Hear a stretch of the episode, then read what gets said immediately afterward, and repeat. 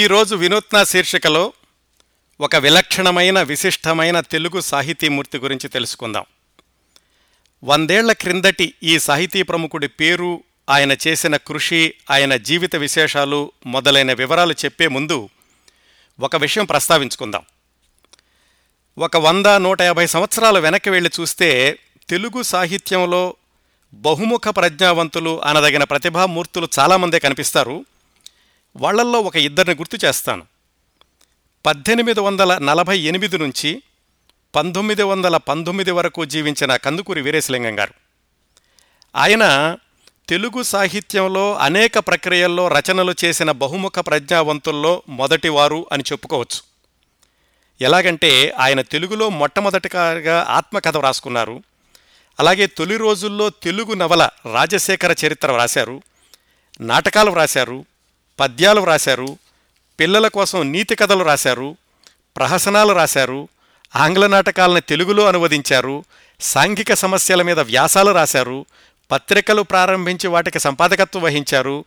ఇవన్నీ కాకుండా వీరేశలింగం గారిలో మరొక ప్రత్యేక కోణం ఏమిటంటే, ఆయన చేపట్టిన సంఘ సంస్కరణ కార్యక్రమాలు, వితంతు వివాహాలు, స్త్రీల కోసం పాఠశాలలు, ఇలాగా ఇవన్నీ కూడా వీరేశలింగం గారు బడిపంతులుగా ఉద్యోగం చేస్తూ ఇన్ని పనులు చేశారు. ఆయన సొంత ఆస్తుల్ని, ఇంటిని కూడా అమ్మేసి ఆ ధనంతో ఇన్ని సంఘసేవా కార్యక్రమాలు చేశారు. ఇది వీరేశలింగం గారి విశ్వరూపానికి సంక్షిప్త పరిచయం. ఒక యాభై ఏళ్ళు ముందుకొస్తే పద్దెనిమిది వందల తొంభై ఐదు నుంచి పంతొమ్మిది వందల డెబ్భై ఆరు ఆరు వరకు జీవించిన విశ్వనాథ సత్యనారాయణ గారిది మరొక సాహితీ విశ్వరూపం. ఒకటి రెండు పేజీల చిన్న కథల నుంచి రామాయణ కల్పవృక్షం లాంటి మహాకావ్యాల దాకా విశ్వనాథ వారు వ్రాసిన నూట పద్దెనిమిది పుస్తకాల్లోని వస్తు వైవిధ్యం గురించి, వాటి విశిష్టత గురించి మనం ఇరవై ఐదు వారాలు మాట్లాడుకున్నాం. వీళ్ళిద్దరినీ ఎందుకు గుర్తు చేశానంటే, కందుకూరి వీరేశలింగం గారు, విశ్వనాథ సత్యనారాయణ గారు, వీళ్ళిద్దరికీ మధ్యలో పద్దెనిమిది వందల అరవై ఏడు నుంచి పంతొమ్మిది వందల నలభై ఆరు వరకు జీవించిన మరొక తెలుగు సాహితీ విరాట్ స్వరూపం, సంఘ సంస్కర్త ఇంకొకళ్ళున్నారు. కందుకూరి వీరేశలింగం గారి గురించి, విశ్వనాథ గారి గురించి తెలిసినంతగా ఈ సాహితీమూర్తి గురించిన విస్తృత ప్రచారం జరగలేదేమో అనిపిస్తుంది. వీళ్ళిద్దరితోటి కూడా సరిపోల్చదగిన వ్యక్తి, వీళ్ళిద్దరిలో వీళ్ళిద్దరితోటి అన్ని విషయాల్లోనూ సరితూగగల సాహితీ ప్రతిభామూర్తి ఈరోజు మనం తెలుసుకోబోతున్న విశిష్ట వ్యక్తి. చరిత్ర కూడా ఒక్కొక్కసారి పక్షపాతేమో అనిపిస్తూ ఉంటుంది. ఎందుకంటే కొన్ని కొన్ని సంఘటనలు చూస్తుంటే ఎవరినెప్పుడు ఎగరేస్తుందో, ఎవరినెప్పుడు నిర్లక్ష్యం చేస్తుందో చరిత్ర సంజాయిషి ఇవ్వాల్సిన అవసరం లేదు. కానీ ఇలాంటి వాళ్ళని గురించి తెలుసుకున్నప్పుడు, అరే ఇన్ని సాధించిన, ఇంత స్ఫూర్తిదాయకమైన ప్రముఖుడి గురించి ఇంకా ఎక్కువ ప్రచారం జరిగి ఉండాల్సిందే అనిపిస్తుంది. ఈయన పేరు చెప్పడానికి ముందు ఇవన్నీ ఎక్కువ మందిగా ఎక్కువ మంది గుర్తుపట్టగలిగే విశేషాలు రెండు మూడు చెప్తాను. ఈ సాహితీ ప్రముఖుడు వ్రాసిన ఒక రంగస్థల నాటకం వంద సంవత్సరాల క్రిందటే అక్షరాల, జాగ్రత్తగా వినండి, అక్షరాల లక్ష కాపీలు అమ్ముడుపోయింది. వందేళ్ల క్రిందట అంటే ఆ రోజు ఆంధ్రదేశంలో ఆంధ్రదేశంలో జనాభా ఎంత, వాళ్లల్లో చదువుకున్న వాళ్ళు ఎంతమంది, ఇలా చూస్తే ఆ రోజుల్లో ఒక నాటక పుస్తకం లక్ష కాపీలు అమ్ముడుపోవడం అనేది చాలా పెద్ద విశేషంగా చెప్పుకోవాలి. ఆ నాటకం పేరు గయోపాఖ్యానం. ఈరోజు కూడా ఎక్కడైనా ఎవరైనా ఈ గయోపాఖ్యం నాటకాన్ని రంగస్థలం మీద ప్రదర్శిస్తున్నారు అంటే దాని స్క్రిప్టు ఇదిగో వందేళ్ల క్రిందట ఈ సాహితీ ప్రముఖుడు వ్రాసినటువంటి ప్రచురితమైన నాటకం. ఇంకో విశేషం ఏమిటంటే, ఈ గయోపాఖ్యానం నాటకం మొట్టమొదటిసారిగా వేసినప్పుడు అంటే పద్దెనిమిది వందల తొంభై ఆ ప్రాంతాల్లో ఆ మొట్టమొదటి ప్రదర్శనలో గయుడి భార్య చిత్రలేఖ ఆ పాత్ర ధరించింది. ఆ తర్వాత రోజుల్లో తెల్లవారి తుపాకీ గుళ్ళకి గుండెలు ఎదురొడ్డి నిలిచినటువంటి టంగుటూరు ప్రకాశం పంతులు గారు. ఇలాంటి విశేషాలు చాలా ఉన్నాయి ఈ సాహితీ ప్రముఖుడి జీవితంలో, తర్వాత చెప్తాను అవన్నీను. అలాగే ఈ సాహితీ ప్రముఖుడిని గుర్తించడానికి మరొక చిరునామా ఏమిటంటే, ఆయన వ్రాసినటువంటి నవల గణపతి పంతొమ్మిది వందల అరవై డెబ్భై ప్రాంతాల్లో రేడియో నాటక రూపంలో తెలుగువారినందరినీ అలరించిన గణపతి నాటకం ఈ వ్రాసినటువంటి గణపతి నవల ఆధారంగా వ్రాసినటువంటిది. ఈ ప్రముఖుడిని తెలుగువారు గుర్తుపెట్టుకున్న మరొక ఆధారం ఏమిటంటే, భారత స్వాతంత్రోద్యమం మొదటి రోజుల్లో తెలుగువారిని ఉత్తేజపరిచిన దేశభక్తి పద్యం భరతఖండంబు చక్కని పాడియావు హిందువులు లేగదొడలై ఏడ్చుచుండ తెల్లవారను గడుసరి గొల్లవారు పితుకుచున్నారు మూతులు బిగియబట్టి. ఈ గయోపాఖ్యానం పౌరాణిక నాటకం, గణపతి సాంఘిక హాస్య నవల, ఈ భరతఖండంబు చక్కని పాడియావు అనే పద్యం, ఈ మూడు ఆధారాలతోటి అలనాటి తెలుగు సాహిత్యంతో పరిచయం ఉన్నవాళ్ళు చాలామంది గుర్తుపట్టగలిగిన ఆ ప్రముఖుడి పేరు కళాప్రపూర్ణ చిలకమర్తి లక్ష్మీ నరసింహం గారు. నిజానికి నేను చెప్పినటువంటి ఈ మూడు ఉదాహరణలు కూడా చిలకమర్తి వారిని పరిచయం చేయడానికి అతి చిన్న సూక్ష్మాతి సూక్ష్మమైన ఉదాహరణలు మాత్రమే. చిలకమర్తి లక్ష్మీ నరసింహం గారి గురించి కార్యక్రమం చేయడానికి ఇంకో కారణం ఏమిటంటే, ఆయన జీవితంలో అత్యంత స్ఫూర్తిదాయకమైన ఒక కోణం, ఆ కోణం గురించి తెలుసుకుని ఆయన సృష్టించినటువంటి ఈ సాహితీ విశ్వరూపం గురించి ఆమూలాగ్రం తెలుసుకుంటే కళ్ళు మిరుమిట్లు గొలుపుతాయి, ఒళ్ళు జలధరిస్తుంది. ఇంతటి మహానుభావుడికి రావలసినంత పేరు రాలేదేమో అనిపిస్తుంది. చిలకమర్తి వారు నవలలు రాశారు, నాటకాలు రాశారు, వ్యాసాలు రాశారు, అనువాదాలు రాశారు, జీవిత చరిత్రలు రాశారు, పద్యాలు రాశారు, ప్రహసనాలు రాశారు, కథలు రాశారు. ఇవన్నీ కాకుండా చిన్న చిన్న హాస్య గల్పికలు రాశారు, చిన్నపిల్లల కోసం నీతి శతకాలు రాశారు, ఒకటో తరగతి నుంచి ఐదో తరగతి వరకు వాచకాలు రాశారు. ఇవన్నీ వ్రాయడం మాత్రమే కాదండి, ఆయన గొప్ప సంఘ సంస్కర్త కూడా. ఈ చిలకమర్తి లక్ష్మీ నరసింహం గారు అనగానే ఒక గయోపాఖ్యానమో గణపతో గుర్తొస్తుంది, కానీ ఆయన చేసినటువంటి సంఘ సంస్కరణ కార్యక్రమాలు చాలామందికి తెలియకపోవచ్చు. వందేళ్ల క్రిందట, అంటే ఇంకా మహాత్మాగాంధీ గారు దక్షిణాఫ్రికా నుంచి భారతదేశానికి రావడానికి ముందే, చిలకమర్తి లక్ష్మీ నరసింహం గారు రాజమండ్రిలో అగ్రవర్ణాలు నివసించే ప్రాంతంలో దళిత వర్గాల కోసం ఒక పాఠశాలను ప్రారంభించి వాళ్ళందరికీ ఉచితంగా చదువు చెప్పడమే కాకుండా వాళ్ళకి కావాల్సిన పలక, బలపం, పుస్తకాలు, పెన్నులు ఇవన్నీ ఆయనే ఉచితంగా ఇచ్చారు. ఇదొక్కటే కాదు, ఇలాంటి ప్రయోగాలు చిలకమర్తి గారు ఎన్నెన్నో చేశారు ఆ రోజుల్లోనే. మరైతే ఇవన్నీ చేయడానికి ఆయన చాలా ధనవంతుడై ఉండాలి, లేదా చక్కటి ఉద్యోగమైనా ఉండి ఉండాలి అని అనుకుంటే గనక అది చాలా పొరపాటు. ఆయన నిరుపేద అవడమే కాదండి, ఆయన జీవితమే అనుక్షణ పోరాటంగా గడుపుతూ ఆయన ఈ సంఘ సంస్కరణ కార్యక్రమాలు, అత్యంత విస్తృతమైనటువంటి సాహితీ సృష్టి చేశారు. ఆయన జీవితంలో అత్యంత స్ఫూర్తిదాయకమైన కోణం ఏమిటంటే, డెబ్భై తొమ్మిది సంవత్సరాలు జీవించిన చిలకమర్తి లక్ష్మీ నరసింహం గారు దాదాపు నలభై సంవత్సరాల వయసు నుంచి పూర్తిగా చూపు కోల్పోయారు. అంతవరకు, అంటే నలభై సంవత్సరాలు వచ్చే వరకు ఆయనకి పాక్షిక అంధత్వం ఉండేది. పగలో ఏదో కొంచెం జీబురు జీబురుగా కనిపించి కనిపించకుండా ఉండేది, రాత్రిపూట అసలు కనిపించేది కాదు. అలాంటిది నలభై సంవత్సరాల వయసు నుంచి పూర్తిగా కనిపించడం మానేసింది, పగలు రాత్రి కూడాను. అయినా కానీ నిరుపేదం, నిరుపే నిరుపేదతనం, ఉద్యోగం లేకపోవడం, ఈ అంధత్వం, వీటన్నింటితోనూ ఆయన జీవితమే ఒక పోరాటంగా గడుపుతూ కూడా ఆయన చేసినటువంటి సాహిత్య సృష్టి, ఈ సాంఘిక సంస్కరణలు చాలా ఆశ్చర్యం అనిపిస్తాయండి. మానవ మాతృడికి ఇలాంటిది సాధ్యమా అనిపిస్తుంది. భౌతికంగా కళ్ళతో స్పష్టంగా ప్రపంచాన్ని చూడలేకపోయినా జ్ఞాననేత్రంతో, మనోనేత్రంతో, సంకల్ప నేత్రంతో చిలకమర్తి లక్ష్మీ నరసింహం గారు వందేళ్ల క్రిందట సాధించిన అద్భుతాలు, దేహముంది ప్రాణముంది నెత్తురుంది సత్తు ఉంది ఇంతకంటే సైన్యముండునా అనే భావానికి నిలువెత్తు నిదర్శనాలుగా నిలుస్తాయండి. సగం పైగా జీవితాన్ని అంధత్వంలో గడిపిన చిలకమర్తి గారు తన డెబ్భై ఐదవ ఏట వ్రాసిన ఆత్మకథ తెలుగు సాహిత్యంలో ఒక అద్భుతం కాదండి, అత్యద్భుతం. డెబ్బై ఐదేళ్ల వయసు వయసులో ఆయన ఆత్మకథ రాయాలంటే అంతకుముందు దాదాపుగా ముప్పై ఐదేళ్ల నుంచి ఆయనకి అసలు కళ్ళు కనిపించడం లేదు.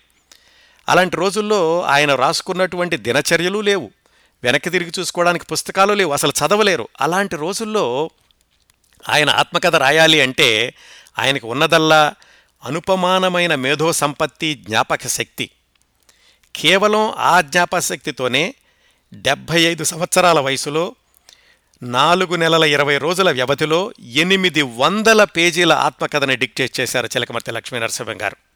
చూడండి, ఇన్ని విషయాలు తెలుసుకున్నాం కదా ఆయన గురించి. ఎంత స్ఫూర్తిదాయకమైన జీవితమో మీరే ఆలోచించండి.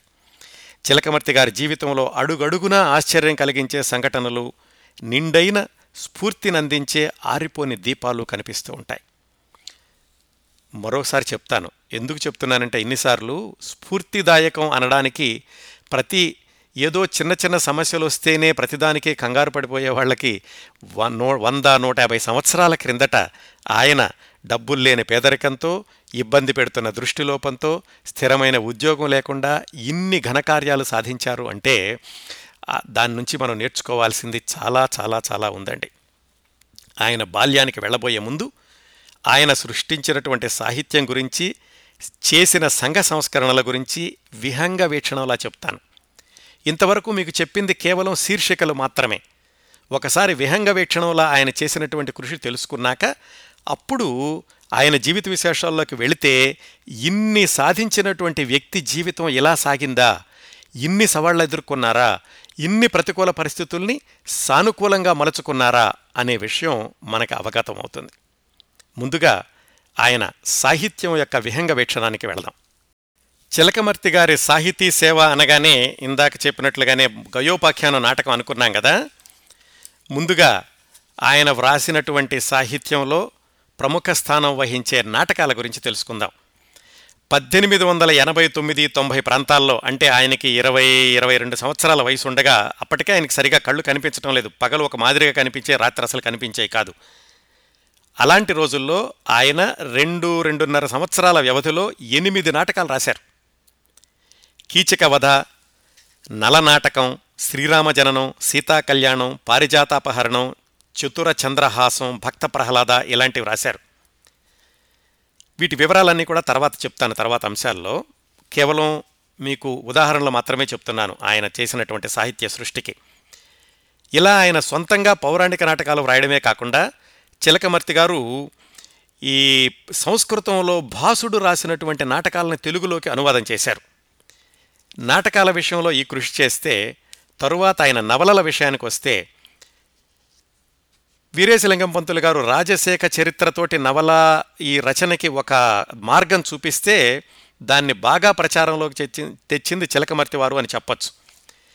ఆయన పం పద్దెనిమిది వందల తొంభై ప్రాంతాల నుంచి ప్రారంభించి దాదాపుగా పదిహేను నవలలు రాశారు. ఈ నవలల్లో పౌరాణికాలున్నాయి, చారిత్రకాలున్నాయి, సాంఘికాలున్నాయి. సాంఘికాలు అనగానే చిలకమర్తి వారు రాసినటువంటి విశిష్టమైన నవల గణపతి.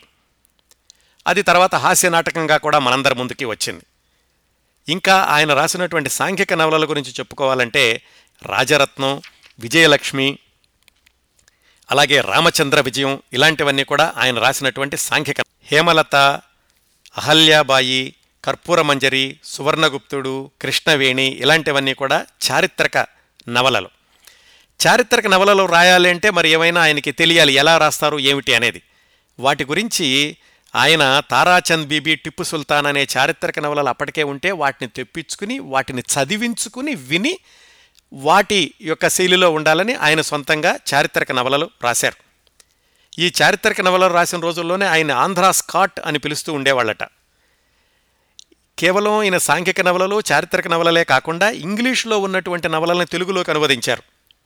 లేక్ ఆఫ్ పామ్స్ అని బెంగాలీ ఆయన రాసినటువంటి నవల, దాన్ని తెలుగులో తాళ్ల చెరువు అనే పేరుతో అనువాదం చేశారు. అలాగే ఆ బెంగాలీ రచయిత రాసినటువంటి save girl of slave girl of Agra అనే దాన్ని దాసీ కన్య అని తెలుగులో రాశారు. షేక్స్పియర్ రాసినటువంటి మ్యాక్బెత్ నాటకాన్ని శ్యామల అనేటటువంటి నవలా రూపంలో కొంతవరకు రాశారు.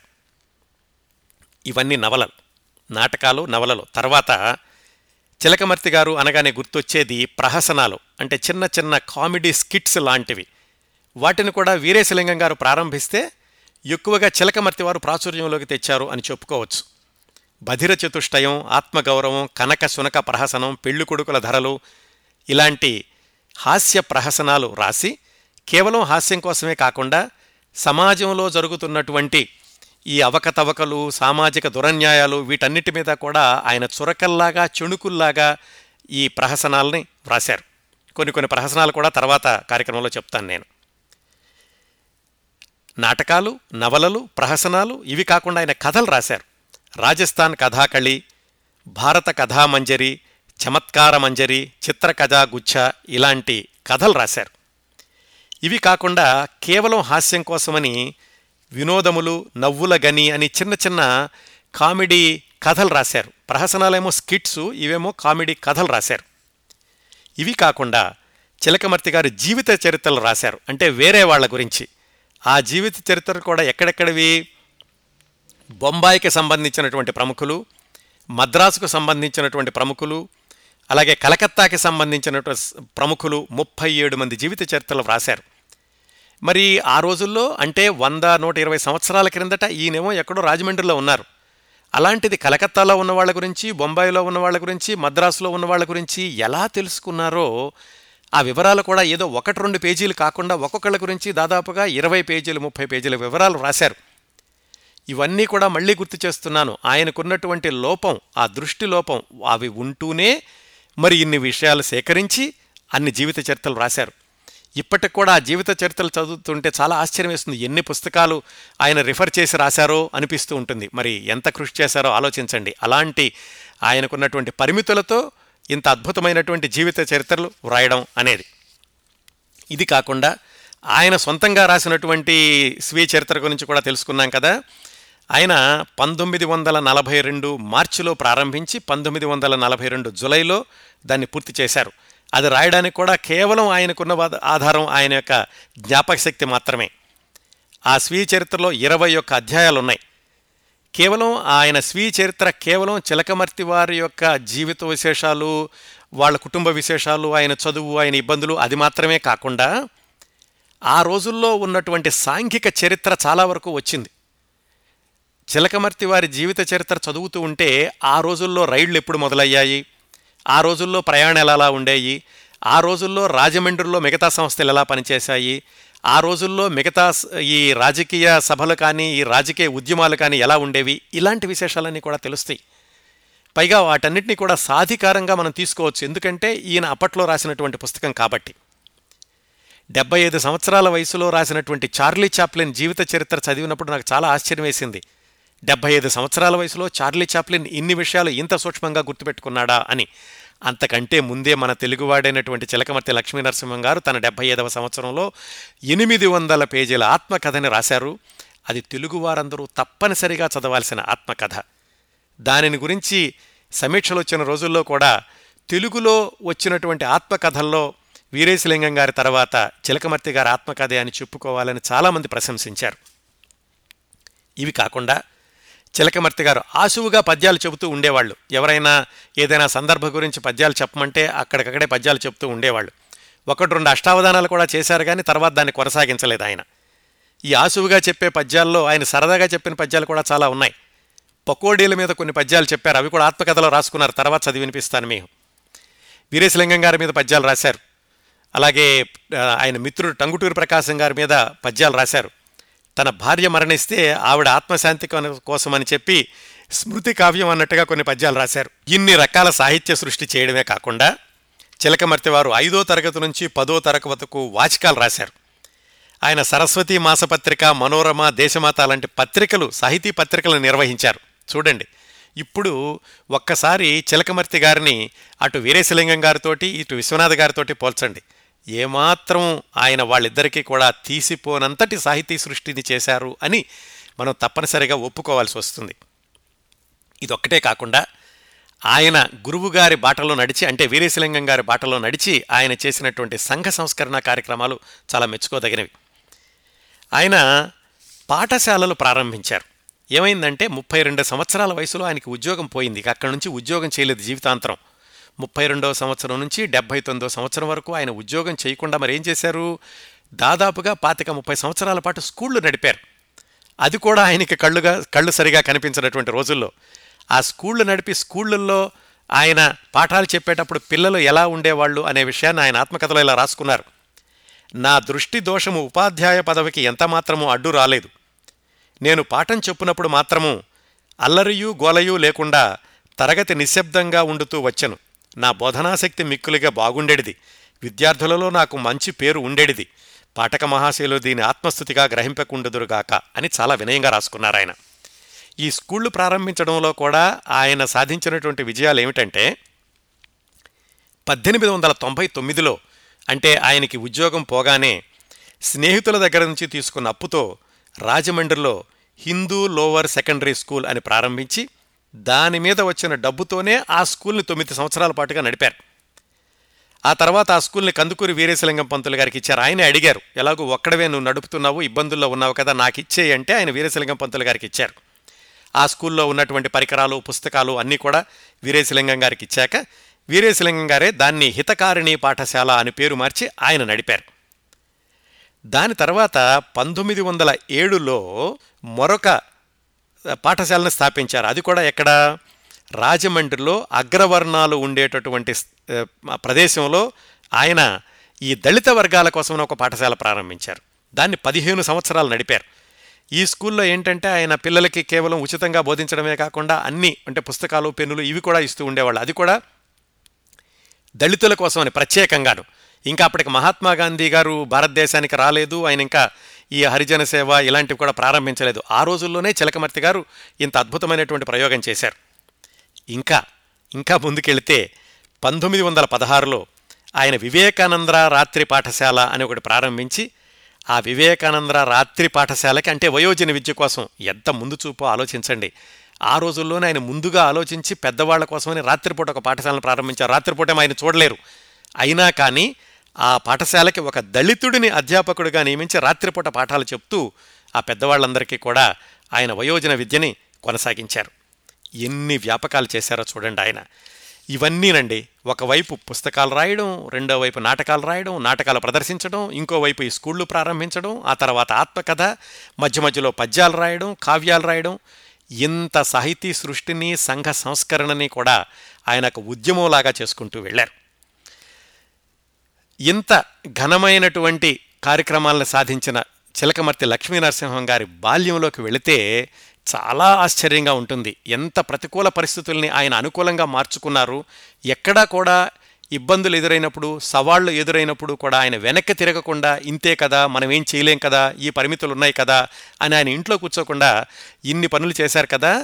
అలాంటి దానికి ఆయన బాల్యంలో జరిగినటువంటి సంఘటనలు, ఆ తర్వాత ఆయన కొనసాగించిన విధానం అత్యంత స్ఫూర్తిదాయకంగా ఉంటుంది. ఆ విశేషాల్లోకి వెళదాం. చిలకమర్తి లక్ష్మీ నరసింహం గారి స్వగ్రామం పశ్చిమ గోదావరి జిల్లాలో వీరవాసరం అనేటటువంటి ఊరు. ఈ వీరవాసరం అనే ఊరు చరిత్ర ప్రకారం వెళ్ళి చూస్తే కనుక ఆ పద్దెనిమిదవ శతాబ్దంలోనట తూర్పు ఇండియా కంపెనీ వాళ్ళు ఆ దగ్గరలో ఉన్నటువంటి కొన్ని ఊళ్ళల్లో నేత చీరలు ఇలాంటివన్నీ కూడా నేయించి ఈ వీరవాసరాన్ని ఒక కేంద్రంగా చేసుకుని అక్కడి నుంచి వీళ్ళు ఎగుమతి చేయడం ఇలాంటివి చేసేవాళ్ళట. అందుకనే వీరవాసరంలో ఈయన చిలకమర్తి లక్ష్మీ నరసింహం గారి పుస్తకం రాసేటప్పటికీ వీరవాసంలో పెద్ద పెద్ద గిడ్డంగులు కూడా ఉండేవి. అవన్నీ కూడా ఆ ఈస్ట్ ఇండియా కంపెనీ వాళ్ళు పెట్టినవన్నమాట. అలాంటి వీరవాసరం మన చిలకమర్తి లక్ష్మీ నరసింహం గారికి స్వగ్రామం. చిలకమర్తి లక్ష్మీ నరసింహం గారి నాన్నగారి నాన్నగారు అంటే ఆయన తాతగారిది గుంటూరు జిల్లాలో ఎక్కడ ఉండేవాళ్ళు. కాకపోతే పద్దెనిమిది వందల ఇరవై రెండు ఆ ప్రాంతాల్లో పెద్ద కరువు వచ్చేసరికి అక్కడి నుంచి వాళ్ళు వీరవాసరానికి వలస వచ్చారు. వాళ్ళ నాన్నగారు వైదిక వృత్తి చేస్తూ ఉండేవాళ్ళు. ఎవరు, చిలకమర్తి గారి నాన్నగారి నాన్నగారు అంటే చిలకమర్తి గారి తాతగారు వైదిక వృత్తిలో ఉండేవాళ్ళు. కానీ ఆయన చాలా చాలా చిన్న వయసులోనే చనిపోయారు. అప్పుడు చిలకమర్తి గారి నాయనమ్మ గారు చిలకమర్తి గారి నాన్నగారిని పెంచి పెద్ద చేశారు. చిలకమర్తి గారి నాన్నగారు వైదిక వృత్తిని వదిలేసేసి ఆయన మామూలుగా ఉద్యోగం చేస్తూ ఉండేవాళ్ళు. ఏం ఉద్యోగం, అక్కడ తాలూకా కచేరీలో ఏదో అమీనాగా ఉద్యోగం చేస్తూ ఉండాలి. చిన్న ఉద్యోగం, అదేం పెద్ద ఉద్యోగం కూడా కాదు. అలాగే ఆ ఊళ్ళో కవుళ్ళు, దస్తావేజులు ఇలాంటివన్నీ ఊళ్ళో వాళ్ళకి రాసి పెడుతూ ఉండేవాళ్ళు. వాళ్ళ నాన్నగారి పేరు వెంకన్న. అది వాళ్ళ నాన్నగారి నేపథ్యం. వాళ్ళ అమ్మగారి వైపుకి వెళితే కనుక తణుకులో ఖండవల్లి అని ఒక ఊరుంది. ఆ ఊళ్ళో పురాణ పండ భద్రయ్య శాస్త్రి అని ఒక ఆయన ఉన్నారు. ఆ పురాణ పండ భద్రయ్య శాస్త్రి గారు చాలా పండితుడు. అలాగే ఆయన కవిత్వం బాగా చెప్తూ ఉండేవాళ్ళు. ఆయనకేమైందంటే చిన్నతనంలోనే కొంచెం కొంచెం చూపు తగ్గుతూ వచ్చి తొందరలోనే ఆయనకి చూపు పోయింది. ఆ తాత ఆ పురాణ పండ భద్రయ్య శాస్త్రి గారి అమ్మాయి వెంకటరత్నమ్మ, ఆవిడ చిలకమర్తి లక్ష్మీ నరసింహం గారికి అమ్మగారు. అంటే చిలకమర్తి లక్ష్మీ నరసింహం గారి అమ్మగారి పేరు వెంకటరత్నమ్మ, తండ్రి పేరు వెంకన్న. ఈ అమ్మగారి నాన్నగారు ఆ తాతగారికి ఎలాగైతే ఆయన కవిత్వ ధోరణి, అలాగే అంధత్వం ఉందో రవ్వంత కవిత్వ ధోరణి అంధత్వము నా తాతగారి నుంచి నాకు సిద్ధించినది అని చిలకమర్తి గారు రాసుకున్నారు. ఇవి వాళ్ళ పెద్దవాళ్ళ విశేషాలు. చిలకమర్తి లక్ష్మీ నరసింహం గారు వాళ్ళ ఇంట్లో వాళ్ళ అమ్మగారికి నాన్నగారికి ఈయన మూడవ సంతానం. ఆయనకి ఇద్దరు అక్కయ్యలు, ఇద్దరు చెల్లెళ్ళు, ఇద్దరు తమ్ముళ్ళు ఉన్నారు.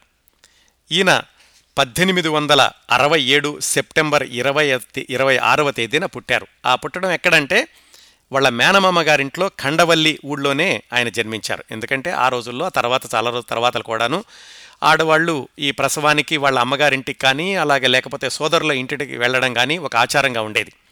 ఆ విధంగా చిలకమర్తి లక్ష్మీ నరసింహం గారు అమ్మగారు వాళ్ళ మేనమ్మగారు అయినటువంటి పురాణ పండ మల్లయ్య శాస్త్రి గారింటికి వెళితే అక్కడ జన్మించారు చిలకమర్తి గారు పద్దెనిమిది వందల అరవై ఏడు సెప్టెంబర్ ఇరవై ఆరున. అటు ఆ పురాణ పండ మల్లయ్య శాస్త్రి గారు కూడా కవిత్వం అంటే చాలా కవిత్వంలో బాగా ఆయనకి ఆ తర్వాత రోజుల్లో చాలా పేరు తెచ్చుకున్నారు. అలాగే ఆయన టీచర్ ఉద్యోగం కూడా చేస్తూ ఉండేవాళ్ళు. అటు చిలకమర్తి లక్ష్మీ నరసింహం గారికి చిన్నప్పుడు ఎలా ఉండేదంటే కాస్త బాగానే ఉండేది. వాళ్ళ నాన్నగారికి కూడా నాలుగు ఎకరాల పొలం, ఇళ్ళు అలాంటివన్నీ ఉండేవి ఈయనకి బాగా చిన్న వయసులోనూ. కాకపోతే ఆ తర్వాత పిల్లలందరికీ పెళ్ళిళ్ళు చేయడం ఇలాంటితోటి నెమ్మది నెమ్మదిగా ఆయన కూడా ఉద్యోగం పోయి ఆర్థిక ఇబ్బందుల్లోకి వెళ్ళడం ప్రారంభమైంది చిలకమర్తి గారు హై స్కూల్లో ఉండగా. ఆ విశేషాలకు తర్వాత వద్దాం. చిలకమర్తి గారు వాళ్ళ నాన్నగారి గురించి చెబుతూ వాళ్ళ నాన్నగారు వాళ్ళ నాయనమ్మని చాలా బాగా చూస్తూ ఉండేవాళ్ళు. ఎందుకంటే వాళ్ళ నాన్నగారు నాన్నగారు చిన్నప్పుడే చనిపోవడంతో నాయనమ్మ గారే పెంచి పెద్ద చేయడంతో తల్లి అంటే చాలా భక్తిగా ఉండేవాళ్ళు. అది చూసి అలాగే మా అమ్మ మీద కూడా నాకు చాలా ప్రేమగా ఉండేది, చిన్నప్పటి నుంచి అమ్మ అంటే నేను చాలా గౌరవంగా ఉండేవాడిని అని రాసుకున్నారు. ఆయనట చిన్నపిల్లడప్పుడే పక్క వాళ్ళకి తెలియని అవి ఇవి చెబుతుంటే వాళ్ళు అర్ధనా కానీ ఇస్తూ ఉండేవాళ్ళు. అవి తీసుకొచ్చి వాళ్ళ అమ్మగారికి ఇస్తూ ఉండేవాళ్ళు అట చిలకమర్తి లక్ష్మీ నరసింహం గారు. నాన్నగారు చాలా మంచివాడు, మాకందరినీ కూడా ప్రేమగా చూసుకుంటూ ఉండేవాడు. ఇలాగే ఆయన నాలుగు ఎకరాల భూమి కొన్నారు, ఆయన చాలా ప్రయోజకుడు అని చెబుతూ ఒక విషయం రాశారు. ఒక్క విషయంలో మాత్రం నాన్నగారంటే నాకు భయంగా ఉండేది. నాన్నగారి అమ్మని కొడుతూ ఉండేవాళ్ళు ఎప్పుడైనా. ఎందుకంటే అమ్మగారు నాయనమ్మగారు కూడా సరిగా పడేది కాదు, నాయనమ్మగారి మాటలు విని మా అమ్మను కొడుతూ ఉండేవాళ్ళు. ఆ ఒక్క విషయంలో మాత్రం నాన్నగారంటే నాకు చాలా బాధగా ఉండేది. కాకపోతే నాన్నగారు అమ్మగారిని కొడుతున్నప్పుడు నేను చూడలేక దూరంగా వెళ్ళిపోయేవాడిని, ఏమి మాట్లాడేవాడిని కాదు. ఈ విధంగా దూరంగా వెళ్ళిపోవడము, ఇబ్బందికరమైన పరిస్థితులు వస్తే పరిస్థితుల్లో అనేది చిన్నప్పటి నుంచో కూడా నా స్వభావం అలా గంభీరంగా ఉండేది. నా కోసం నేనేదో గొప్పగా చెప్పుకోవడం కాదు, కానీ నా కోపం వస్తే కనుక అన్నం తినడం మానేసి ఎవరితో మాట్లాడకుండా మూగగా ఉండేవాడిని.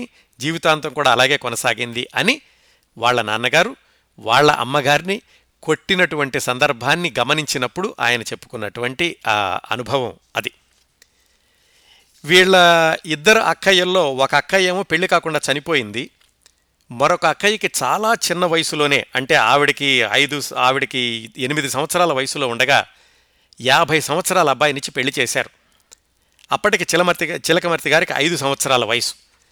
అయితే దురదృష్టవశాత్తు ఆ వివాహమైన కొద్ది రోజులకే ఆ అక్కయ్య గారు కూడా చనిపోయారు. ఇవన్నీ కూడా చిన్నప్పటి నుంచే గమనించినటువంటి చిలకమర్తి గారు ఆ తర్వాత వీరేశలింగం గారి బాటలో నడుస్తూ ఈ వితంతు వివాహాలని ప్రోత్సహించడమే కాకుండా వీరేశలింగం గారు చనిపోయాక ఆ కార్యక్రమాలను ఆయన ముందుకు తీసుకెళ్లారు. అలాంటివన్నీ భవిష్యత్తులో చేయడానికి చిలకమర్తి గారికి చిన్నప్పుడు ఇదిగో తన కుటుంబంలో జరిగినటువంటి ఇలాంటి సంఘటనలన్నీ కూడా ప్రేరేపించి ఉంటాయి అని చెప్పుకోవచ్చు. ఇది వాళ్ళ కుటుంబం గురించి. ఇంకా ఆయన చదువు విషయానికి వస్తే చిన్నప్పుడు ఏదో ఆయన ఉండేటటువంటి వీరవాసరంలోనే వీధి బడిలోకి వెళ్ళారు, కానీ అక్కడ ఎక్కువ రోజులు చదవలేదు. ఆయనకి ఏడెనిమిది సంవత్సరాల వయసులో ఉండగా వాళ్ళ మేనమామ పురాణ పండ మల్లయ్య శాస్త్రి గారు వాళ్ళ ఇంట్లోనే పుట్టాడని చెప్పుకున్నాం కదా, ఆ మేనమామ గారికి విజయవాడ దగ్గరున్న కొండపల్లిలో ఉద్యోగం వచ్చింది. ఈ కుర్రవాణ్ణి కూడా తనతో పాటు తీసుకెళ్లారు.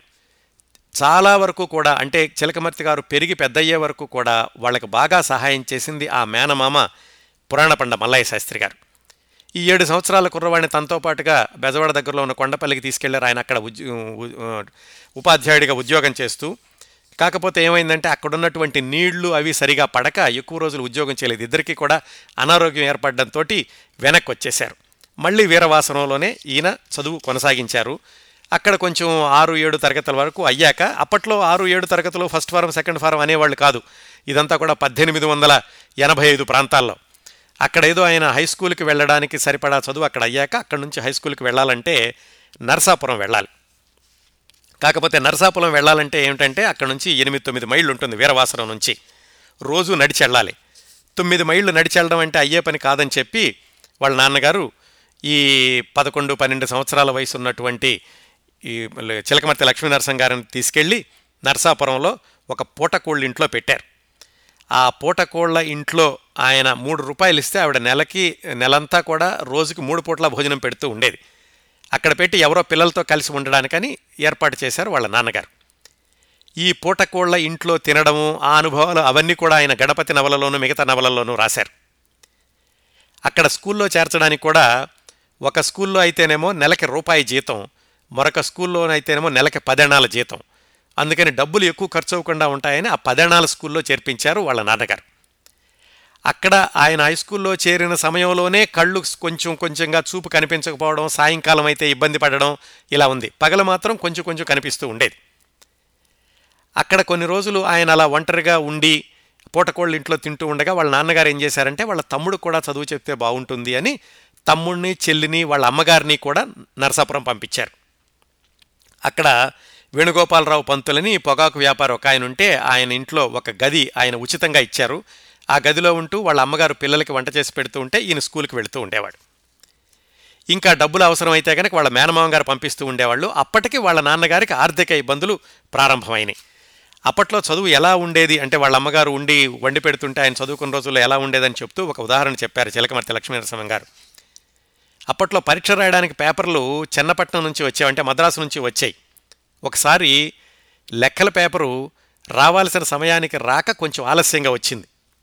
అందుకని మేస్టారు ఆ రోజు ఎలాగైనా లెక్కల పరీక్ష పూర్తి అవ్వాలి అని చెప్పి రాత్రిపూట ఒక కొవ్వొత్తి ముక్క ఇచ్చి ఆ వెలుతురులో పరీక్ష రాయండి అన్నారు. ఆయనకు అసలే లెక్కలంటే సరిగా పడేది కాదు, ఎందుకంటే బోర్డు మీద రాసేటటువంటి అంకెలు అవి సరిగా కనిపించేవి కాదు. దానికి తోడు ఈ పరీక్ష కూడా రాత్రిపూట ఈ కొవ్వొత్తు వెలుతురులో రాయమన్నారు. అప్పటికి చూపు సరిగా కనిపించడం లేదు రాత్రిపూట. అంతేకాకుండా అప్పుడు పరీక్ష రాయాలంటే కొవ్వొత్తి ఎంత దూరంలో ఉందో కూడా తెలుసుకోకుండా అదేమో తలకి జుట్టు అంటుకోవడం, జుట్టు కాలిపోవడం ఇలాంటివన్నీ కూడా జరిగినాయి. అంత ఇబ్బందుల్లో చదువుకున్నారు ఆయన ఆ హై స్కూల్ చదువు. దాదాపుగా హై స్కూల్ తొమ్మిదో తరగతో పదో తరగతోకు వచ్చేసరికి వాళ్ళ అమ్మగారికి అనారోగ్యం ఏర్పడి ఆ గుండె నొప్పి లాంటిది వస్తే ఆవిడ మళ్ళీ వాళ్ళ మేనమామ గారింటికి వెళ్ళారు. చెప్పాను కదా వాళ్ళ మేనమామ గారు పురాణ పండ మల్లయ్య శాస్త్రి గారు, ఆయన ఎక్కువగా సహాయం చేస్తూ ఉండేవాళ్ళని వాళ్ళ అమ్మగారికి ఈ జబ్బు చేశాక వాళ్ళ మేనమామ గారు తీసుకెళ్లారు తన దగ్గర ఉంచుకుని ఆయనకు వ్యాధి నయం చేయిద్దామని. ఆ రోజుల్లో మళ్ళీ చిలకమర్తి లక్ష్మీ నరసింహం గారు ఒక్కడే ఉండాల్సి వచ్చింది. అప్పుడు మళ్ళీ వాళ్ళ నాన్నగారు వచ్చి ఎవరో వేరే కుర్రవాళ్లతో కలిసి ఉండమని ఏర్పాటు చేసి వెళ్ళారు. కానీ ఈసారి నెలకు మూడు రూపాయలు ఇవ్వలేకపోయారు. నెలకు రూపాయిన్నర మాత్రమే ఇవ్వగలిగారు వాళ్ళ నాన్నగారు. ఆ రూపాయిన్నరతోటి మరి ఆ పూటకోళ్ళమ్మ సగం భోజనం మాత్రమే పెట్టేది. రెండో పూట ఆయన ఏదో వాళ్ళనడిగి వీళ్ళనడిగి మినప రొట్టెలు అవి తిని ఆ మినప రొట్టెలు తిన్నాక కాలవకెళ్ళి మంచినీళ్లు తాగి పడుకునేవాళ్ళట. చూడండి, అంత దుర్భరమైనటువంటి పరిస్థితుల్లో చదువుకున్న చిలమర్ చిలకమర్తి వారు సృష్టించిన సాహిత్యం, ఆయన చేసిన సాంఘిక సేవలే మనం ముందులో తెలుసుకుంది. అన్ని ఇబ్బందుల్లో చదువుకుంటూ ఉండగా ఆయనకి ప్రీ మెట్రికులేషన్ క్లాస్ వరకు అయ్యింది. కానీ ఆ ప్రీ మెట్రికులేషన్ పరీక్షలో లెక్కల్లో సరిగా మార్కులు రాలేదు. దాంతో మెట్రికులేషన్కి పంపించము అని చెప్పారు ఆ స్కూల్ వాళ్ళు. ఆయన ఒక ఉత్తరం కూడా రాశారు పై వాళ్ళకి, నాకు ఇలాగా చూపు సరిగా కనిపించడం వల్ల ఇబ్బంది వల్ల నేను లెక్కలు సరిగా నేర్చుకోలేకపోయాను, అవకాశం ఇస్తే కనుక మెట్రిక్ బాగా చదువుకుంటాను అని. కానీ వాళ్ళు చెప్పారు, అబ్బాయి నువ్వు ఇలాంటి దృష్టిలోపంతో ఇంకా చదువుకోవాలి అనుకోవడం కంటే కూడా నువ్వు చదువు మానేయడం ఉత్తమం, చదువు మానేసి మీ ఊరు వెళ్ళిపో అని వాళ్ళు ఉత్తరం రాశారు. ఏం చేస్తారు ఇంకా కుర్రాడు, అప్పట్లో డబ్బులు కూడా లేవు. వాళ్ళ వాళ్ళ అమ్మగారేమో అనారోగ్యంతో మేనమామ గారింటి దగ్గర ఉన్నారు, నాన్నగారేమో ఊళ్ళో ఉన్నారు, ఆయన ఆర్థిక ఇబ్బందుల్లో ఉన్నారు. చదువు మానేసేసి మళ్ళీ వీరవాసరం వెళ్ళారు. వీళ్ళు ఏం చేస్తారు అప్పుడు అక్కడ అక్కడ చదువుకోలేరు కదా. అక్కడ గోటేటు సోమరాజు గారు అని ఒక ఆయన ఉంటే వాళ్ళ అబ్బాయికి పాఠాలు చెప్పడానికి ఒప్పుకున్నారు. పాఠాలు చెబితే ఆయనకి ఇచ్చినటువంటి ఫీజు ఎంత, భోజనం, కేవలం భోజనం చేయడం కోసమని ఎవరో ఉన్న వాళ్ళ అబ్బాయికి పాఠాలు చెప్పారు కొన్ని రోజులు. ఇలా ఉండగా రాజమండ్రికి వాళ్ళ మేనమామ గారికి ట్రాన్స్ఫర్ అయ్యింది. ఆ రాజమండ్రిలో ఆయన ఉపాధ్యాయుడిగా వచ్చినప్పుడు ఇలాగ కుర్రాడు చదువు కొనసాగించలేక ఊళ్ళోనే ఉన్నాడు అని తెలుసుకుని మళ్ళీ మేనల్లుడిని తన దగ్గరికి తీసుకెళ్లారు. అది పద్దెనిమిది వందల ఎనభై నాలుగు అంటే అప్పటికి చిలకమర్తి లక్ష్మీ నరసింహం గారికి పదిహేడు సంవత్సరాల వయసు. ఆ విధంగా ఆయన పదిహేడు సంవత్సరాల వయసులో మేనమామ గారి ఇంటి దగ్గరుండి ఆ మెట్రికులేషన్ చదువుదామన్న ఉద్దేశంతో రాజమండ్రి వచ్చిన ఆయన పంతొమ్మిది వందల నలభై రెండు వరకు అంటే దాదాపుగా ఆ తర్వాత అరవై సంవత్సరాల పాటు ఆయన రాజమండ్రిలోనే ఉన్నారు. అందుకే కేవలం రికార్డుల పరం చెప్పాలంటే పరంగా చెప్పాలంటే ఆయన స్వగ్రామం వీరవాసరం అని, పుట్టింది ఖండవల్లి అని అంటారు. కానీ ఎక్కువ కాలం ఆయన జీవించింది రాజమండ్రిలోనే. అందుకే రాజమండ్రి అనగానే మనకు గుర్తొచ్చేటటువంటి ప్రముఖుల్లో వీరేశలింగం గారు, ఆ తర్వాత చిలకమర్తి లక్ష్మీ నరసింహం గారు, ఆ తర్వాత ఇంకా చాలామంది ఉన్నారనుకోండి. ఆ విధంగా రాజమండ్రిలో పదిహేడు సంవత్సరాల వయసులో ఆయన అడుగు పెట్టారు. అక్కడ వాళ్ళ మేనమాంగారు ఏం చేశారంటే, అక్కడ మెట్కాఫ్ ద్వారా అని ఒక ఆయన ఉంటే ఆయనతో చెప్పి, మా వాడికి పరీక్ష పెట్టండి, కావాలంటేను మెట్రిక్లో చేర్చుకోండి అని చెప్పి ఆయన ఒక ప్రవేశ పరీక్ష పెట్టాక లెక్కలు తక్కువ వచ్చినప్పటికీ ఇంగ్లీషు బాగా వచ్చేసరికి ఆయన మెట్రికులేషన్లో చిలకమర్తి గారికి సీట్ ఇచ్చారు. ఆ విధంగా ఆయన మెట్రికులేషన్లో చేరారు. అక్కడ చిలకమర్తి గారికి జరిగినటువంటి పెద్ద గొప్ప అవకాశం ఏమిటంటే, ఆయనకి తెలుగు పాఠాలు చెప్పింది కందుకూరి వీరేశలింగం పంతులు గారు. ఈయన స్టూడెంట్ స్టూడెంట్గా ఉండగా ఆ విధంగా కందుకూరి వీరేశలింగం గారితోటి ఆయనకి పరిచయం ఏర్పడింది. ఆ పరిచయం ఆయనకి జీవితాంతం, అంటే వీరేశలింగం పంతులు గారు జీవించినంతకాలం కూడా కొనసాగింది. ఆయన ద్వారానే ఈయన సంఘ సేవా కార్యక్రమాలు ఇలాంటి చేయడంలో కూడా ఆయనకి చాలా ఆసక్తి, ఆ ఉత్సుకత పెరిగింది. అయితే మెట్రిక్లో చేరనైతే చేరారు, కానీ ఆ మెట్రిక్ పరీక్షల్లో పాస్ అవ్వలేకపోయారు, దానిలో తప్పారు. అది సుమారుగా పద్దెనిమిది వందల ఎనభై ఏడు ఒక రెండు మూడు సంవత్సరాల తర్వాత. ఈ పరీక్ష తప్పిన రోజుల్లోనే ఏమైందంటే, ఇంతవరకు ఆయనకి సాహిత్యము ఇలాంటి వాటి మీద ఏమీ కూడా ఆసక్తి అలాంటిదేమీ లేదు, ఎందుకంటే చదువుకోవడమే ఇబ్బందిగా ఉంది కాబట్టి ఆయనకి. ఆ పద్దెనిమిది వందల ఎనభై ఏడులో అంటే సుమారుగా ఆయనకి ఇరవై సంవత్సరాల వయసు ఉండగా విక్టోరియా రాణి పరిపాలన స్వర్ణోత్సవాలు అని జరిగినాయి. అది అన్ని ఊళ్ళల్లోనూ జరిపారు. రాజమండ్రిలో కూడా ఆ స్వర్ణోత్సవాలు జరిపినప్పుడు ఆ స్వర్ణోత్సవాల సభలు, సమావేశాలు, కార్యక్రమాలు జరిగినాయి. ఆయనకి ఏమనిపించిందో మరి ఎందుకు అనిపించిందో కానీ కొన్ని పద్యాలు రాశారు. కాకపోతే ఆ పద్యాలు వేదిక మీద ఎక్కి చదవడానికి ఆయనకు అంతగా ధైర్యం చాలలేదు. వాళ్ళ మిత్రుడు ఒకడేమన్నాడంటే, ఆ పద్యాలు నాకు ఇవ్వు, నేను స్టేజ్ ఎక్కి చదువుతాను అనేసరికి, సరే ఎవరు చదివితే ఏముంది నా పద్యాలే కానీ మిత్రుడికి ఇచ్చారు. ఆ మిత్రుడు కూడా ఏంటంటే తను రాయకపోయినా కానీ చదివే అవకాశం వచ్చింది కదా అని ఆయన చదివాడు. ఆ విధంగా చిలకమర్తి గారు మొట్టమొదటిసారిగా రాసినటువంటి పద్యాలు ఆయన కాకుండా వాళ్ళ మిత్రుడు వేదిక మీద చదివాడు. ఆ తర్వాత వాళ్ళ మాస్టర్ ఒక ఆయన ట్రాన్స్ఫర్ అయి వెళుతుంటే ఆయన పద్యాలు రాసి ఆయన వేదిక మీద చదివారు. అది మొట్టమొదటిసారిగా చిలకమర్తి లక్ష్మీ నరసింహం గారు స్వంతంగా పద్యాలు రాసి వేదిక మీద చదివినప్పుడు ఆ రాజమండ్రి పుర ప్రజలందరూ గమనించిన సందర్భం వాళ్ళ మాస్టర్ ఒక ఆయన ట్రాన్స్ఫర్ అయి వెళుతున్న రోజుల్లోనమాట. ఈయన ఈ మెట్రిక్ తర్వాత తప్పిన తర్వాత మళ్ళీ ఎలాగో కష్టపడి ఇంకొక సంవత్సరం రాసి ఎలాగైతే మెట్రిక్ పాస్ అయ్యారు. ఇంకా ఉద్యోగం రాలేదు. ఆ సమయంలో కందుకూరి వీరేశలింగం గారితో బాగా పరిచయం అయిందని విన్నాం కదా. ఆ కందుకూరి వీరేశలింగం గారి పరిచయం ఆయనకి మిగతా కార్యక్రమాల్లోకి ఎలా తీసుకెళ్ళిందంటే, ఈయన మెట్రిక్ పాస్ అయ్యి ఉద్యోగం కోసం ఎదురు చూస్తున్న రోజుల్లో కందుకూరి వీరేశలింగం గారి యొక్క మిత్రుడు బసవరాజు గవర్రాజు అని ఒక ఆయన ఉన్నాడు. ఆయన చనిపోయారు. వీరేశలింగం గారిని, బసవరాజు గారిని ఆ ఊళ్ళో ఏంటంటే అప్పటికి వెలివేశారు, ఎందుకంటే వాళ్ళు ఈ వితంతు వివాహాలు చేస్తున్నారు అని. మరి ఆ మిత్రుడు బసవరాజు గవర్రాజుకి ఆయన అంత్యక్రియలు చేయడానికని మంత్ర బ్రాహ్మణుడు ఎవడూ రాలేదు. వీరేశలింగం గారు పుస్తకం చూసి మంత్రాలు చదివి ఆయన కర్మ చేస్తూ ఆ శవయాత్రలో పాల్గొనడానికి పాల్గొనడానికి ఎవరూ లేరంటే అప్పుడు చిలకమర్తి గారు దానికోసం వెళ్ళారు. అంతగా ఆయన వీరేశలింగం గారిని అభిమానించి ఆయన కార్యక్రమాల్లో చాలా దగ్గరుండి గమనించమే కాకుండా పాల్గొన్నారు.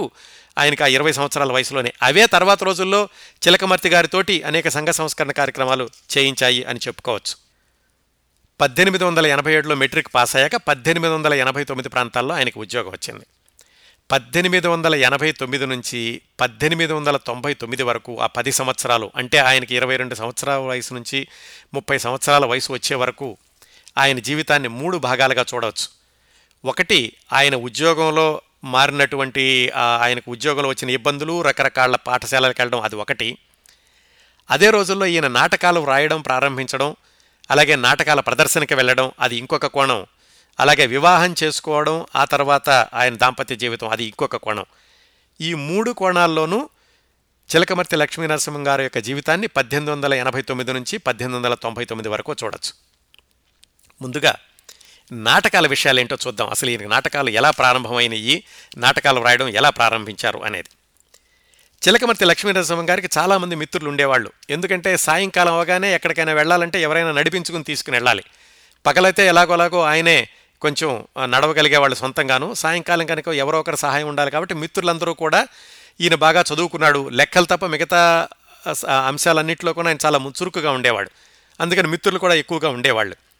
అలాంటి మిత్రుల్లో ఒక ఆయన చలపతిరావు గారు. ఆయన తల్లా ప్రకట చలపతిరావు గారని ఆయన చక్కటి మిత్రుడు. ఆయన చిలకమర్తి గారిని నాటకాలు వేస్తున్నారు, నాటకాలు చూద్దాం రమ్మని ఆయన్ని పిలిచారు. అయితే టికెట్ కొన కొనకుండా నాకు రావడం ఇష్టం లేదు, అలాగే నీతో డబ్బులు పెట్టించడం కూడా ఇష్టం లేదు అని చిలకమర్తి గారు వెళ్ళేవాళ్ళు కాదు. కానీ చివరికి ఎలాగో ఆయన బలవంతం చేసి తల్లా ప్రకట చలపతిరావు గారు ఈయన నాటకాలకు తీసుకెళ్లారు. ఆ విధంగా నాటకాలు చూడడం అలవాటైంది. ఆ నాటకాలు చూస్తున్న రోజుల్లోనే ఏమైందంటే ఆ రాజమండ్రిలో ఒక నాటక సంస్థ వచ్చింది. వచ్చింది అంటే వేరే ఊళ్ళల్లో వేసేవాళ్ళు రాజమండ్రి కూడా వచ్చి వేయడం ప్రారంభించారు. పద్దెనిమిది వందల ఎనభై తొమ్మిదవ సంవత్సరంలో ఇలా వేరే నాటక సంస్థలను చూసి ఇమ్మానేని హనుమంతరావు నాయుడు అనే ఆయన ఆయన ఒక హిందూ నాటక సమాజము అనే స్థాన అనే అనే సమాజాన్ని ఒకదాన్ని ఆయన ప్రారంభించి దాంట్లో చిలకమర్తి లక్ష్మీ నరసింహం గారిని కూడా దాని యొక్క పరిపాలక సభ్యుడిగా చేర్చుకున్నారు.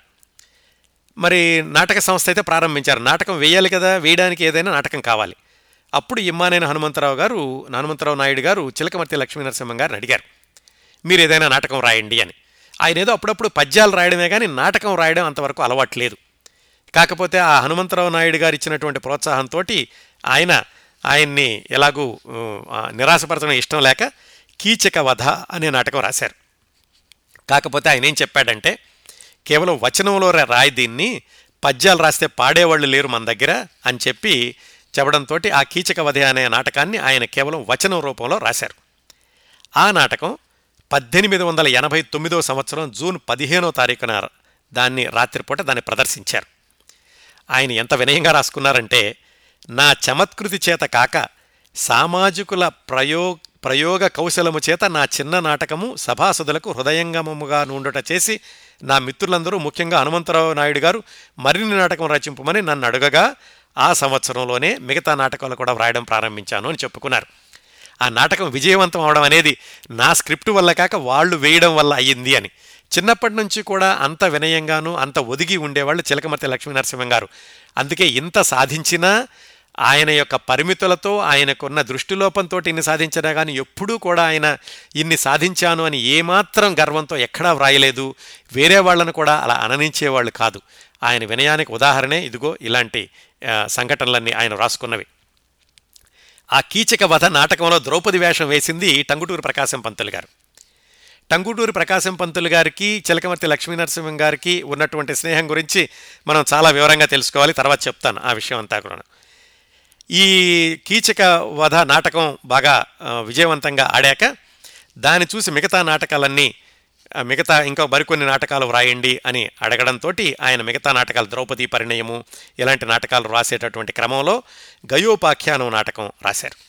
ఆ గయోపాఖ్యానం నాటకం రాసే సమయం వచ్చేసరికి ఈ నాటక సమాజంలో కొంచెం పద్యాలు పాడేవాళ్ళందరూ ఉన్నారు. అప్పుడు ఆ హనుమంతరావు నాయుడు గారు పద్యాలు కూడా రాయమంటే గయోపాఖ్యాన నాటకంలో పద్యాలు కూడా రాశారు.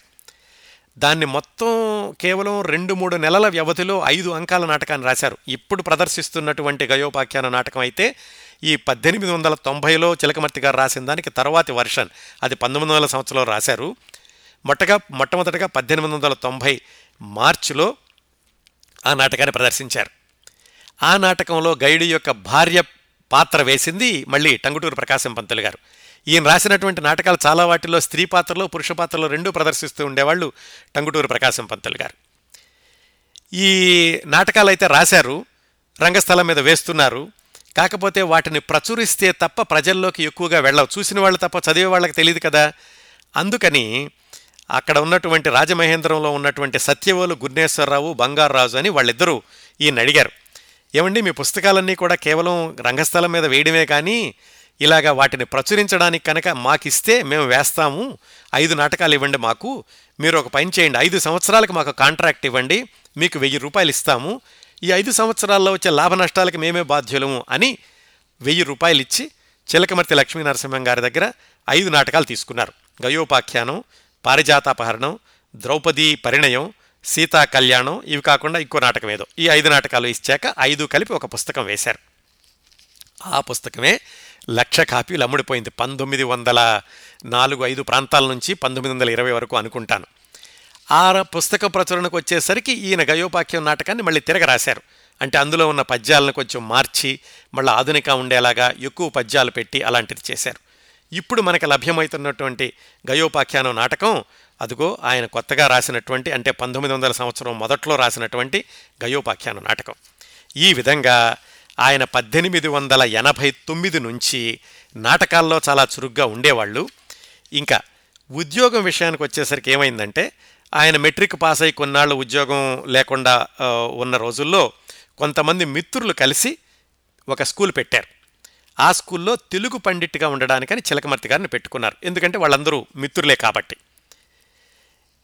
వాళ్ళ అమ్మగారు వాళ్ళందరూ కూడా ఈయన దగ్గరికే వచ్చేశారు. వాళ్ళ నాన్నగారికి సరిగా జరగడం లేదు, అందుకని వాళ్ళ అమ్మగారు కూడా ఈ కుర్రాడికి ఉద్యోగం వచ్చింది కానీ ఇక్కడ ఉండేసరికి ఆ కుటుంబాన్నంతటి కూడా పోషించాల్సిన బాధ్యత, చెల్లెళ్ళు తమ్ముళ్ళు అమ్మ, ఈయనకున్నటువంటి చిన్న ఉద్యోగం, ఆ ఉద్యోగం చేస్తూ నాటకాలు వ్రాయడం, నాటక ప్రదర్శనకి వెళ్ళడం, మధ్యలో పైగా సాయంకాలం అయితేనేమో ఏమీ కనిపించదు. అలాంటి రోజుల్లో ఆయన ఉద్యోగం చేస్తూ ఉంటే ఆ స్కూల్ ఏమైందంటే కొంతకాలానికి ఆ స్కూల్లో ఉండేటటువంటి పిల్లలు తగ్గిపోయారు. పిల్లలు తగ్గిపోయారు దాంతో అలాగే ఈయన నాటకాలు రాయడం, నాటకాలు వెళ్ళడం దీనికి ఎక్కువగా ఉండేసరికి వాళ్ళు మీరు బడిపంతులుగా పనికిరానని ఆ ఉద్యోగంలో నుంచి తీసేశారు. దాంతో ఆర్థిక ఇబ్బందులు ఇంకా ఎక్కువైనాయి. నాటకాల మీద ఏమొస్తుంది, ఎప్పుడో ఒకసారి అయితే వెయ్యి రూపాయలు తర్వాత రోజుల్లో అది కూడా ఇచ్చింది, అప్పుడు కాదు. అలా ఆర్థికంగా ఇబ్బందులు పడుతూ ఉంటే ఒక ఆయన సాము గరిడీలు చేస్తూ ఆయన ఏం చెప్పారంటే, ఈ సాము గరిడీలు మంచివి అని చెప్పి కొన్ని పద్యాలు రాసేవండి, మీకు డబ్బులు ఇస్తా అన్నారు.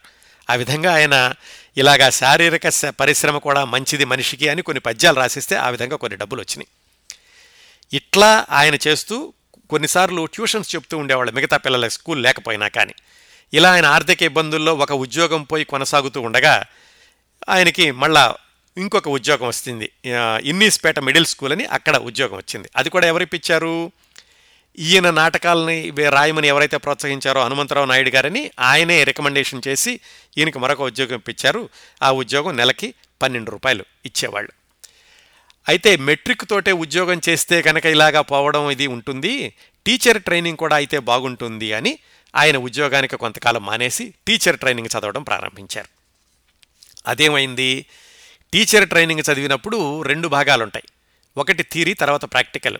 ఈ థియరీ భాగం అయితే పూర్తిగానే బాగానే పూర్తి చేశారు, కానీ ఆ ప్రాక్టికల్స్ వచ్చేసరికి చిలకమర్తి గారు పూర్తి చేయలేకపోయారు. ఎందుకు, ప్రాక్టికల్స్ అంటే ఏమిటంటే ఒక నల్లబల్ల దగ్గరికి వెళ్ళి ఒక బొమ్మ వేయాలి, ఒక లెక్క చేయాలి, ఒక పటం గీయాలి. మరి చిలకమర్తి గారికేమో కళ్ళు సరిగా కనిపించేవి కాదు. దాంతో ఆ ప్రాక్టికల్ పరీక్ష పూర్తి చేయలేకపోయారు.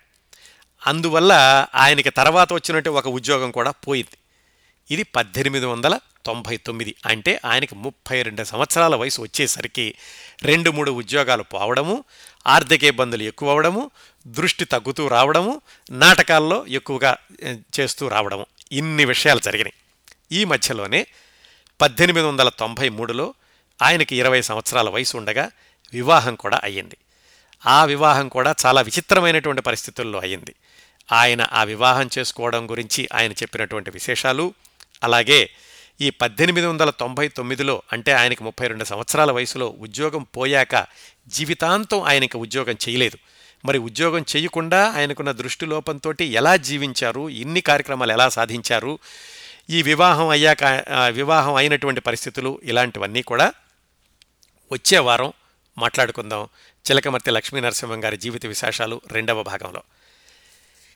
కళాప్రపూర్ణ చిలకమర్తి లక్ష్మీ నరసింహం గారి జీవిత విశేషాలు మొదటి భాగాన్ని ఇంతటితో ముగిద్దాం.